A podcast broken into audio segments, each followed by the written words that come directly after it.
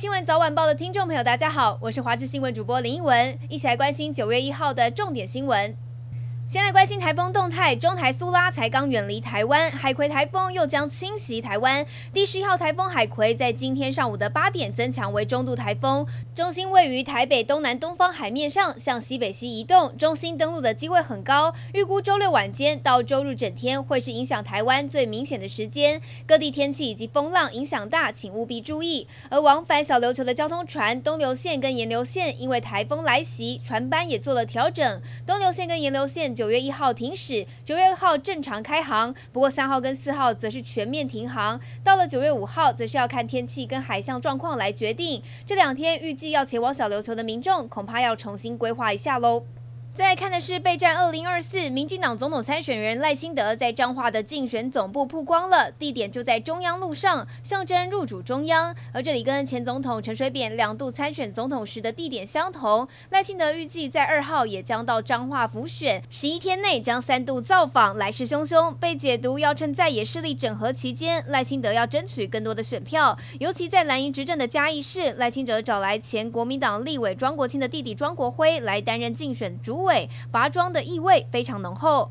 再关心的是，高雄一间舞厅八月三十一号发生了枪击案，一名蔡姓男子被误会拿手机偷拍，他的轿车遭到嫌犯连开七枪，而嫌犯在作案之后跟同伙共五人分头逃窜，警方组专案小组追缉，先抓到了三人，而一号上午在高雄街头再逮到年仅十九岁的林姓主嫌跟二十岁的周姓同伙，并搜出三把改造长短枪，主嫌坦承犯案，枪说是朋友送的，但实际的枪支来源以及幕后有没有人指使，警方还要再追查。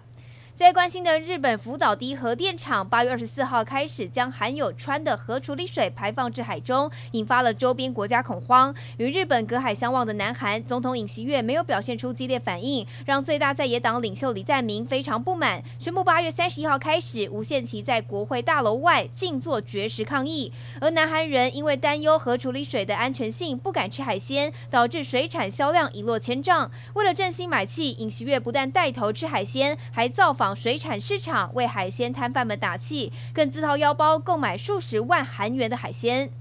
最后是体育消息，日本男篮又在 FIBA 世界杯篮球赛演出漫画般的热血剧情了。在昨天三十一号，日本在排名赛碰上了委内瑞拉，他们的落后分数一度达到十五分。不过日本资深球员比江岛胜在第四节跳出来当英雄，他一个人砍进了十七分，最后帮助日本是以八十六比七十七逆转击败了委内瑞拉。现在他们只要再赢场比赛，就很有机会取得巴黎奥运门票。